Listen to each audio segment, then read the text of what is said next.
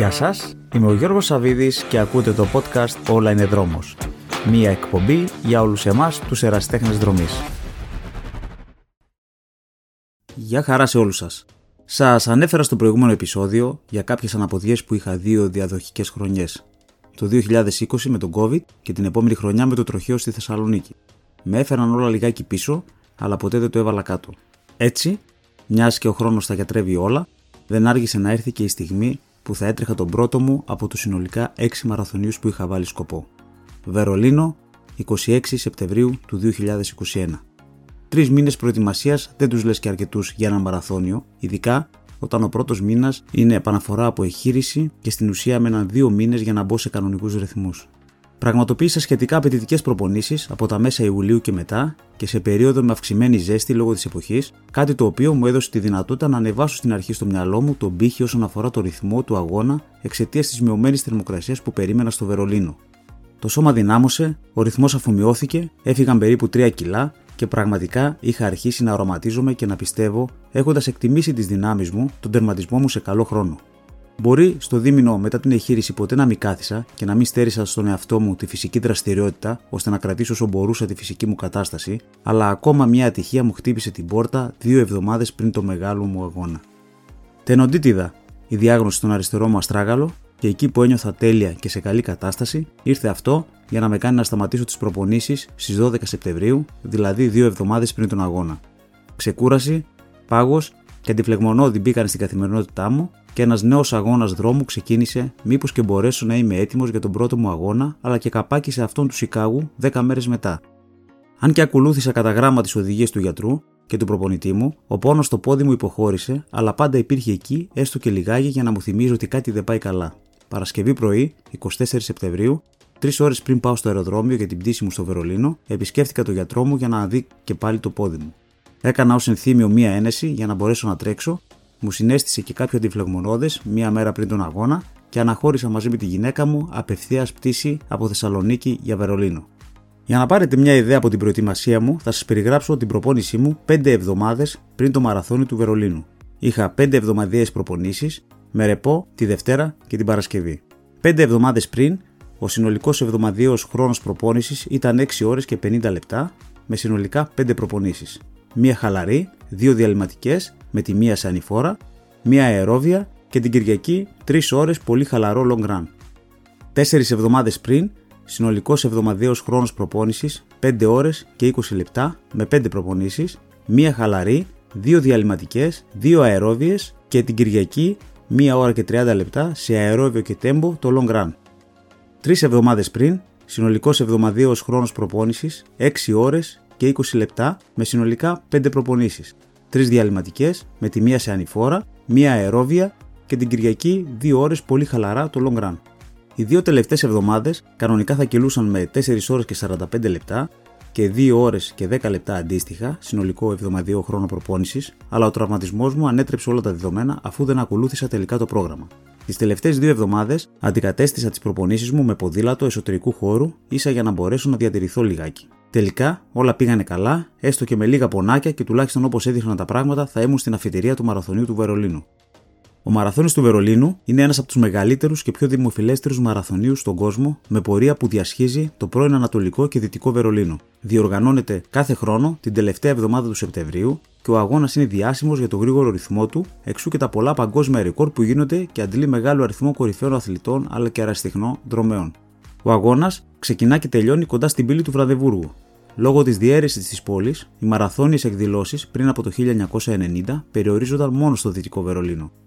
Στις 30 Σεπτεμβρίου του 1990, οι αθλητές μπόρεσαν να τρέξουν για πρώτη φορά μέσω της πύλης του Βραδεβούργου και έκτοτε η πορεία κάλυψε και τα δύο μισά της ενοποιημένης πόλης.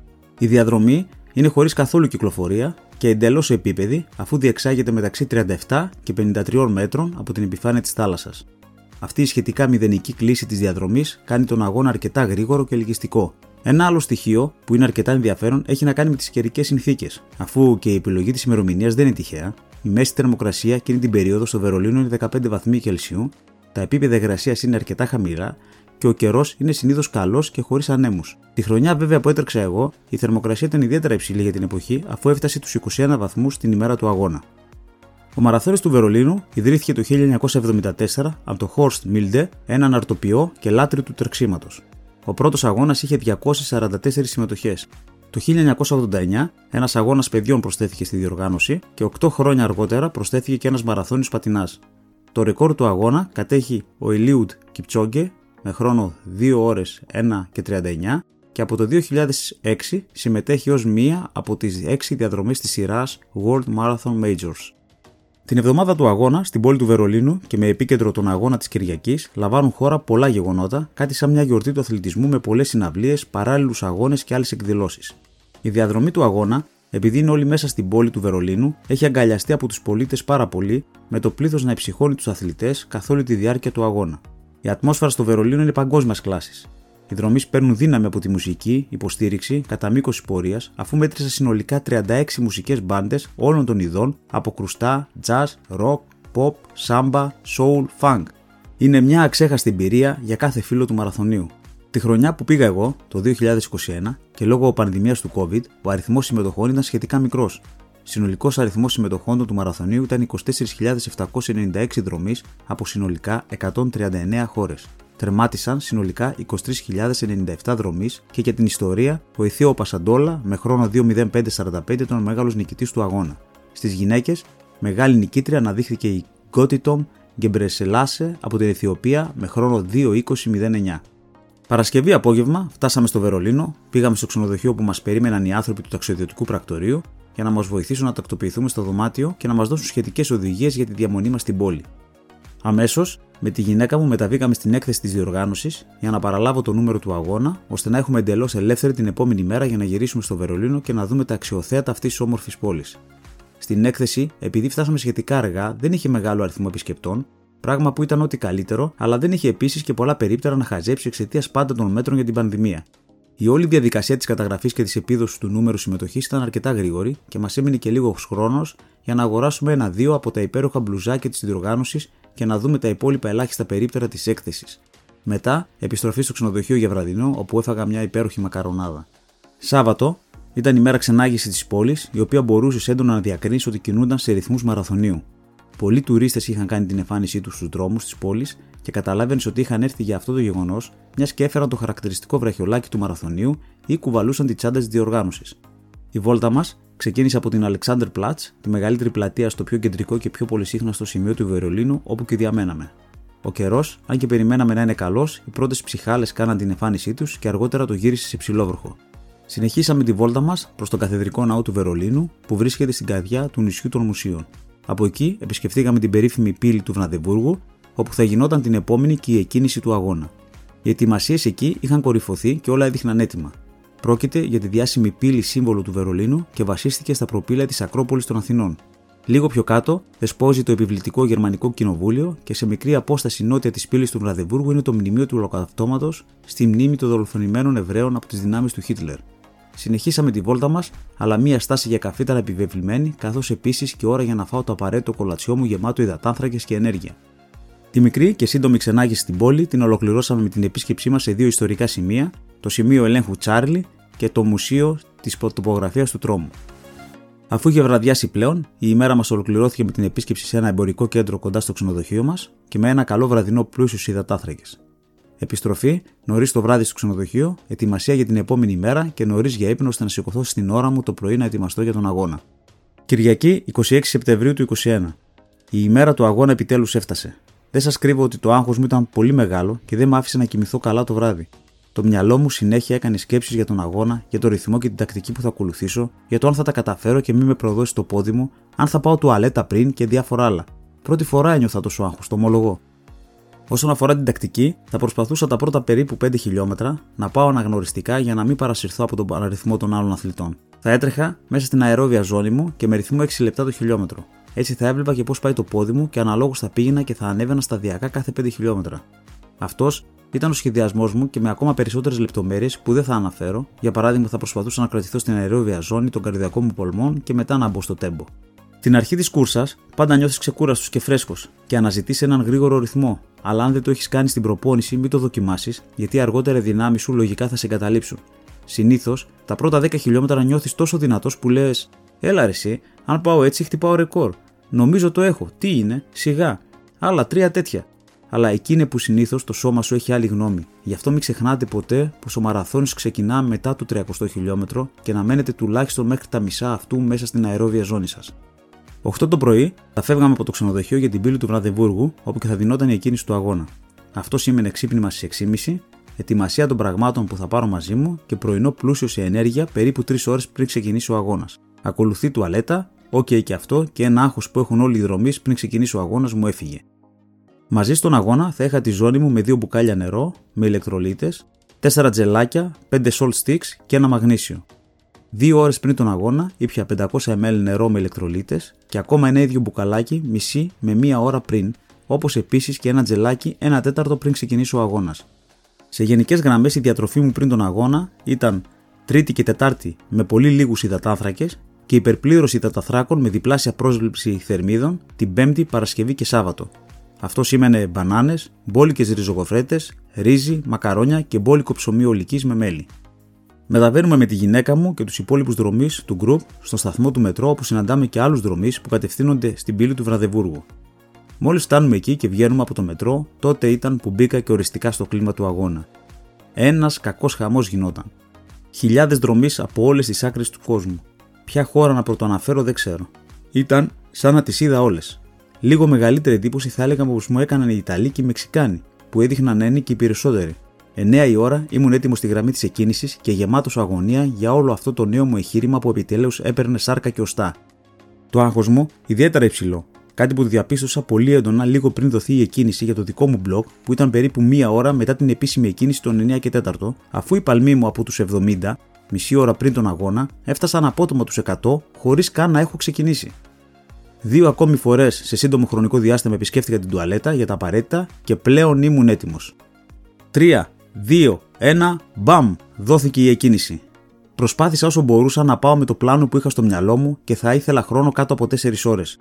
Ήξερα πως είχα ελλειπή προετοιμασία, πρόβλημα στο πόδι μου και ότι σε 10 μέρες θα είχα και έναν ακόμα μαραθώνιο να τρέξω, οπότε θα έπρεπε να κάνω και κάποια διαχείριση δυνάμεων, αλλά πίστευα πάντα πως θα καταφέρω να ολοκληρώσω και το στόχο του χρόνου.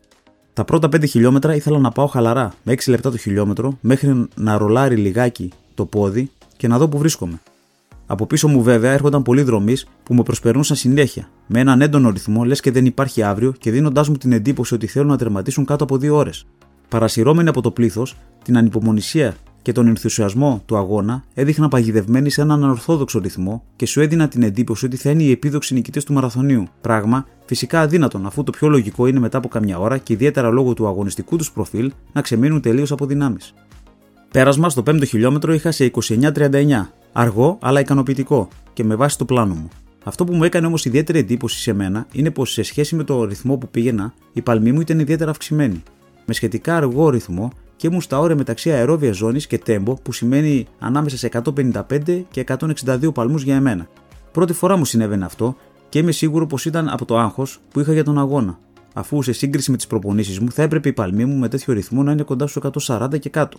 Έτσι, σε όλο τον αγώνα δυστυχώς για μένα κινιόμουν σε ιδιαίτερα υψηλούς καρδιακούς παλμούς και τον περισσότερο χρόνο στα υψηλά του τέμπου μου και του αγωνιστικού μου ρυθμού.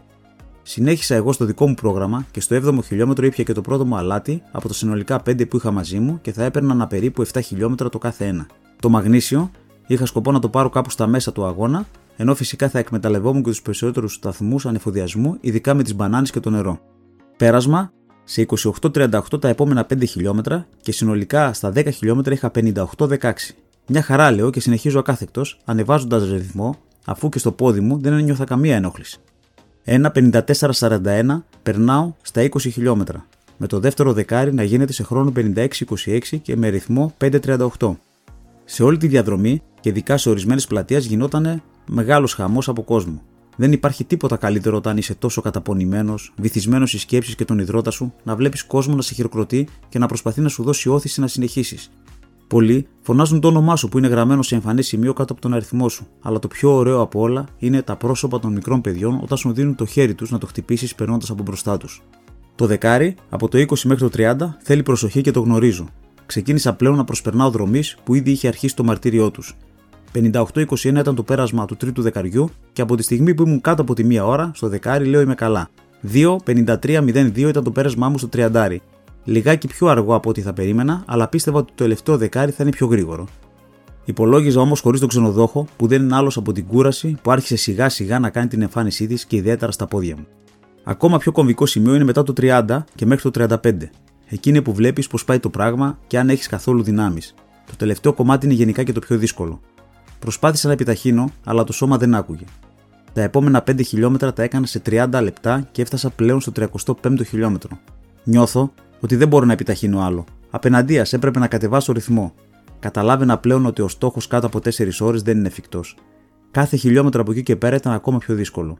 Έσφιξα τα δόντια και με ό,τι αποθέματα ενέργειας και αποφασιστικότητας είχα, τα έδωσα όλα για την τελική ευθεία των 7 χιλιόμετρων. Όλοι πάνω κάτω ήταν στην ίδια κατάσταση. Τα πρόσωπα των περισσότερων ήταν σφιγμένα. Πολλοί ήταν αυτοί που πλέον περπατούσαν. Τα πόδια πολλών έδειχναν διαλυμένα. Μερικοί βρίσκονταν πεσμένοι στην άκρη του δρόμου, ενώ κάποιοι εξ αυτών δέχονταν ιατρική βοήθεια ή μασάζ από σταθμούς που είχε στην άκρη του δρόμου. Η αγωνία όλων ήταν έκδηλη και η δύναμη ψυχής που βγάζει εκείνες τις στιγμές είναι απερίγραπτη. Όσο περνούσε η ώρα και ερχόταν πιο κοντά ο πρώτος μου τερματισμός από το σερί των 6 μεγάλων μαραθωνίων που είχα σκοπό να τρέξω, όλο και πιο πολύ μεγάλωνε ο ενθουσιασμός και η συγκίνησή μου. Όσο έφτανα πιο κοντά στην πύλη του Βρανδεβούργου και όσο πιο πολύ πύκνωνε και η παρουσία του κόσμου και οι ζητοκραυγές, άλλο τόσο πείσμονα και εγώ και ακόμα περισσότερο ένιωθα ότι θα τα καταφέρω. Αν εξαιρέσεις τα πολύ βαριά και σφιγμένα πόδια, ένιωθα καλά και σε καμιά περίπτωση δεν περίμενα να μην φτάσω στη γραμμή του ερματισμού. Με μέσο ρυθμό 6.36 έβγαλα τα τελευταία 7 χιλιόμετρα και αφού είχα πάρει ό,τι τζελάκια και αλάτι είχα στην κατοχή μου. Έφτανε λοιπόν η ευθεία με φόντο την πύλη του Βραδεβούργου και το τερματισμό στο βάθος και κάπου εκεί περίπου 600 μέτρα πριν τον τερματισμό έβγαλα το κινητό μου και άρχισα να καταγράφω τρέχοντας όλες αυτές τις μαγικές στιγμές που διαδραματίζονταν μπροστά μου. Τις φωνές των ανθρώπων, τους υπόλοιπους αθλητές, το δικό μου εξωθενωμένο, σφιγμένο και συνάμα ενθουσιασμένο πρόσωπο. Όλα μα όλα έδειχναν τόσο τέλεια, κάπου εκεί λίγο πριν τερματίσω να σου στην άκρη να με τραβάει βίντεο και η γυναίκα μου. Αμέσως επιταχύνω προς το μέρος της να πάρω και ένα φυλάκι και την απαιτούμενη δόση ενέργειας για τα τελευταία 50 μέτρα. Ανοίγω τα χέρια μου διάπλατα, έτοιμος για να πετάξω στην κορύφωση όλου αυτού του εγχειρήματος και βρισκόμενος μέσα στους χυμούς της έκτασης, όπως ακριβώς όταν κάνεις έρωτα με την αγαπημένη σου και ολοκληρώνεις, έτσι ακριβώς αισθάθηκα και εγώ και αισθάνομαι κάθε φορά όταν τερματίζω ένα μαραθώνιο. Πόσο μάλλον αυτή τη φορά, στην αρχή όλου αυτού του μαραθώνιου εγχειρήματός μου, που οι χυμοί εκστασιασμού είχαν λούσει όλο μου το σώμα και με προξενούσαν απερίγραπτα συναισθήματα χαράς και ειδονής. Ένιωθα πως όλα μου τα κύτταρα από άκρη σ' άκρη του κορμιού μου συμμετείχαν σε όλο μου αυτό το παραλήρημα. Πραγματικά μοναδικό συνέστημα, άλλο να το περιγράφεις και άλλο να το ζεις, και όλο αυτό δεν σας κρύβω ολοκληρώθηκε με κάποια δάκρυα χαράς ακριβώς με τον τερματισμό μου. Τερμάτισα στη θέση 9.466 σε σύνολο 23.097 δρομέων με χρόνο 4.1356 Μέσος όρος ρυθμού με βάση το ρολόι μου ήταν 5,57 και μέσος όρος παλμών 167 παλμούς το λεπτό. Προχώρησα άλλα 50 μέτρα για να πάρω το μετάλλιο με τον Κιπτσόγκε στο πίσω μέρος και γεμάτος χαρά να το κρεμάσω στο λαιμό μου. Συνέχισα μαζί με τη ροή και όλων των υπολείπων αθλητών προς την έξοδο. Φοβερές εικόνες που θύμιζαν κάτι σαν ένα πεδίο μάχης.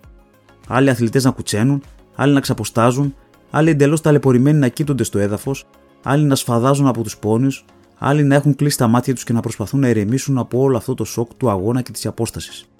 Εγώ, αφού έφαγα μια μπανάνα και ήπια ένα μπουκαλάκι νερό και λίγο υγρό με ηλεκτρολίτες, κατευθύνθηκα προς την έξοδο για να συναντήσω τη γυναίκα μου και να γυρίσουμε στο ξενοδοχείο.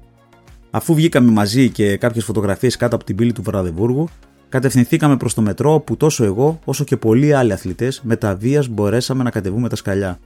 Είχε πολύ πλάκα να βλέπεις τον εαυτό σου και τους άλλους να υποβαστάζονται από τους συνοδούς τους ή να κρατάνε τα κάγκελα στις άκρες του σκαλοπατιών με πολύ κόπο και να προσπαθούν να κατέβουν μόλις 10 σκαλοπάτια. Έμοιαζε τιτάνια προσπάθεια.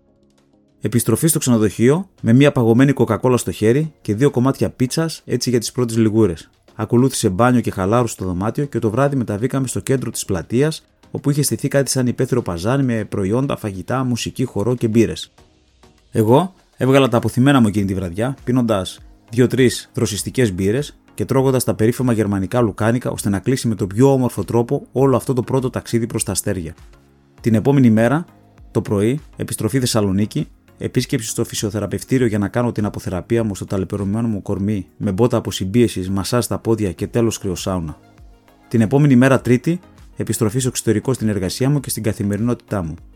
Η πρώτη μου προπόνηση Ήταν την Τρίτη, την ημέρα επιστροφής μου, με 35 λεπτά πολύ χαλαρό τρέξιμο, αλλά και γυμναστήριο με την καθιερωμένη ενδυνάμωση που ακολουθούσα. Αυτά λοιπόν για σήμερα. Σας ευχαριστώ πολύ που με ακούσατε. Μέχρι την επόμενη φορά, να είμαστε καλά, να είμαστε υγιείς και να κάνουμε πάντα αυτό που αγαπάμε και αυτό που μας κάνει να νιώθουμε καλά. Άλλο ένα podcast «Όλα είναι δρόμος» έφτασε στο τέλος του. Περιμένω τις δικές σας προτάσεις και ιδέες για επόμενα θέματα που θα θέλατε να συζητήσουμε. Σας ευχαριστώ πολύ που με ακούσατε. Κάντε follow για να λάβετε ειδοποίηση για το επόμενο επεισόδιο. Μέχρι την επόμενη φορά, να είστε όλοι καλά, υγιείς, να ευχαριστιέσετε τις προπονήσεις και τους αγώνες σας και να απολαμβάνετε την κάθε σας στιγμή. Ακολουθήστε με στο Spotify, στο Apple Podcasts, στο Google Podcasts ή όπου αλλού ακούτε podcasts.